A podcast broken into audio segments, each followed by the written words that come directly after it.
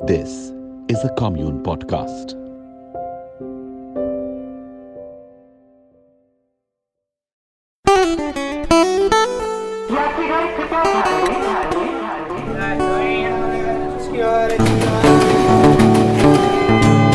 Rail, सफ़र और हम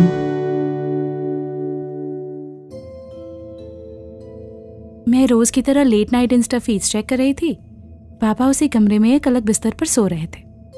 तभी मैंने रियलाइज़ किया कि वो नींद में रो रहे हैं। मैं हड़बड़ा कर उठी। उनके पास गई तो देखा वो बुरी तरह से काँप रहे थे। मैंने उनको झकझोर कर उठाया और पूछा, क्या हुआ पापा? आप ठीक तो हैं? मैंने उन्हें पानी का ग्लास थमाया। उन्होंने पानी पिया। फिर सो गए। इसके बाद कई घंटों तक मैं सो नहीं पाई। पापा को यूँ रोते देखना अपने आप में अजीब और काफ़ी डिस्टर्बिंग था। लोगों के लिए शायद वो चौसठ साल के बूढ़े रिटायर्ड स्कूल मास्टर हैं। पर मेरी ज़िंदगी के सबसे पुख्ता दीवार। आज भी किसी भी मुसीबत को मुझ तक पहुँचने के लिए पहले उनसे टकराना पड़ता है। असल में बाप कभी बूढ़ा नहीं होता। रिटायर भी नहीं। अपनी आखिरी सांस तक वो बाप ही बना रहता है। अगली सुबह जब हम साथ बैठकर चाय पी रहे थे, मैंने पूछा,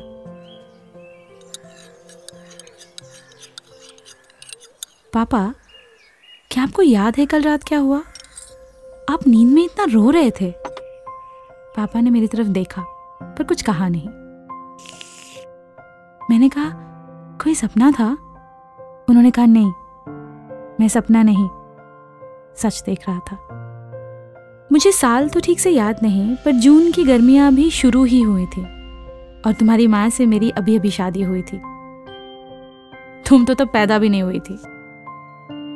धान की रोपाई के लिए पैसों की ज़रूरत थी, और मैं मुंगेर शहर में नौकरी करता था। पैसे देने गाँव जाना था। तब इतने पैसे कहाँ होते थे? फिर भी उन पैसों से ज़्यादा मेरा स्वागत होता था। हर बार माँ कहती, बेटा, चले आओ वापस। हमें किस बात की कमी है? तुम साथ रहो, यही चाहिए बस। मैंने इस बार भी अपनी अमीरी और फ़िक्र को रोटी, अचार और गुड़ के साथ बांधकर मुझे विदा किया। पहले टमटम, फिर एक बस, फिर दूसरी बस और उसके बाद गंगा पार करना था मुझे मुंगेर पहुँचने के लिए। पूरे दिन का सफ़र था। जितने समय में तुम यहाँ से न्यूयॉर्क पहुँच जाती हो ना, मैं सिर्फ़ 40 किलोमीटर तय कर पाता था उन दिनों। दूसरी बस पकड़ने से पहले मैंने बस अड्डे पर अपनी जादुई पोटली खोली, माँ के हाथों का अंतिम स्वाद। खाते खाते देखा कि मुझसा कोई और मेरे ही पास बैठकर अपनी पोटली खोल रहा था। उन दिनों आप हाय हेलो बोलकर बात शुरू नहीं करते। पहली बात होती थी, किस गाँव के हो? वो पड़ोसी निकला, पास के गाँव से था। हम दोनों साथ साथ बस में चढ़े और बातों का सिलसिला शुरू हो गया। वो मुझसे दो तीन साल छोटा रहा होगा। यूनिवर्सिटी से बीए कर रहा था और नौकरी नहीं तलाश रहा था।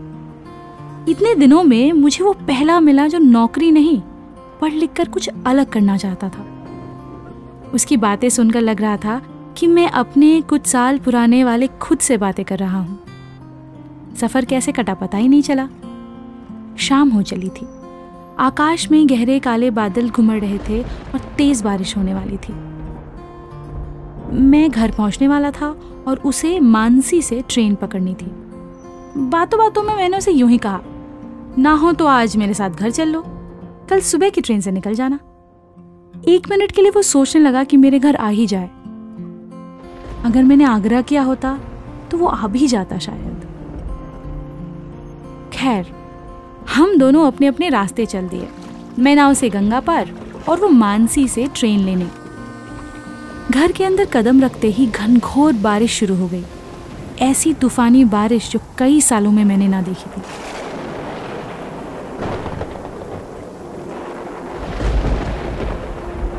घर पहुंचकर तुम्हारी माँ से मिला तो सफ़र की सारी थकान मानो गायब हो गई। मैंने गाँव की सारी कहानियाँ बताई, खेतों के बारे में और भी बहुत सी गैर मामूली बातें।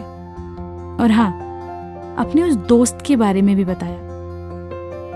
वैसे कुछ खास नहीं बता पाया था मैं, क्योंकि असल में बताने लायक कोई इन्फॉर्मेशन थी नहीं मेरे पास। उसका नाम भी भूल गया था मैं। पर उसके साथ बिताए उन घंटों की मीठी अनुभूतियाँ आज भी है मेरे साथ। ख्याल आया, पता नहीं वो कहाँ फंसा हो बारिश में। मुझे उसे घर ले आना चाहिए था। दो दिनों बाद अखबार में पढ़ा कि मानसी से सहरसा जाने वाली ट्रेन बदला घाट पर डीरेल हो गई। ट्रेन एक पुल के ऊपर से गुजर रही थी, बाहर तेज बारिश हो रही थी। ट्रेन फिसली, पुल तोड़कर लबालब भरी बागमती नदी में जलविलीन हो गई। नौ डिब्बे की ट्रेन में हज़ारों लोग सफ़र कर रहे थे और नौ में से सात डिब्बे ट्रेन से अलग हुए। पुल तोड़ते हुए नदी में समा गए थे। वो उस वक्त भारत का सबसे बड़ा और विश्व का दूसरा सबसे बड़ा रेल एक्सीडेंट था। अखबार कई दिनों तक उस खबर से रंगे रहे और मेरा मन उस लड़के के बारे में सोचता रहा, जिसका नाम तक याद नहीं था मुझे। कई लोग मारे गए, कई लाशों का पता ही नहीं चला। मैं पता करना चाहता था कि वो बचा या नहीं, पर कैसे? हज़ार में से सिर्फ़ अट्ठासी लोग बचे थे उस हादसे में। पर क्या पता उन अट्ठासी लोगों में वो भी हो? अपनी तसल्ली के लिए एक चिट्ठी लिखी मैंने उसे। उसके गाँव और पोस्ट ऑफ़िस का नाम याद था? तो उसके पोस्ट मास्टर के नाम लिख दी चिट्ठी में मैंने उसका हुलिया लिखा। उन दिनों वैसे भी छोटे गाँव में हर कोई एक दूसरे को जानता था। चिट्ठी उस तक पहुँच जाएगी, मुझे यकीन था। उसको एड्रेस करते हुए मैंने लिखा कि अगर मैं तुम्हें याद हूँ और अगर तुम ठीक हो तो बस जवाब में एक लाइन लिखकर भेज देना। कोई जवाब नहीं आया। महीनों तक। फिर एक दिन एक चिट्ठी आई। उसके पिता की थी। उन्होंने लिखा था कि उनका बेटा वापस कभी लौट कर नहीं आया। अभी तक वो ये साबित नहीं कर पाए थे कि उन्होंने अपना बेटा उस हादसे में खो दिया था। उसके पिता ने मुझे बहुत धन्यवाद लिखा, क्योंकि मेरी चिट्ठी ने एक प्रूफ की तरह काम किया और उसके परिवार को मुआवजा मिला। मैं उस चिट्ठी का जवाब नहीं दे पाया। नहीं बता पाया उनको कि अगर मैं जिद करता तो शायद उस रात उनका बेटा मेरे घर पर होता, उस ट्रेन में नहीं।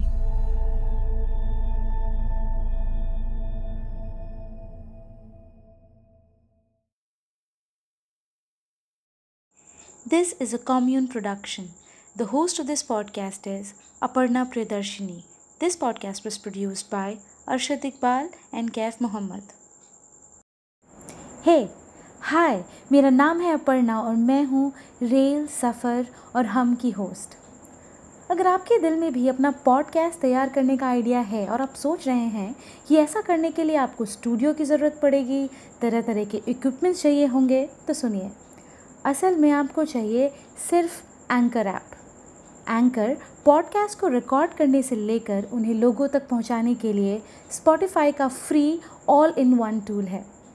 एंकर के इस्तेमाल से आप अपना पॉडकास्ट रिकॉर्ड कर सकते हैं, उसे एडिट कर सकते हैं और बहुत सारे प्लेटफॉर्म्स पर एक साथ डिस्ट्रीब्यूट भी कर सकते हैं। चलाइए इसे अपने वेब ब्राउज़र पर या फिर डाउनलोड करिए एंकर ऐप। तो किसका इंतज़ार है? एंकर डॉट एफ़ पर जाइए और आज ही अपना पॉडकास्ट बनाइए।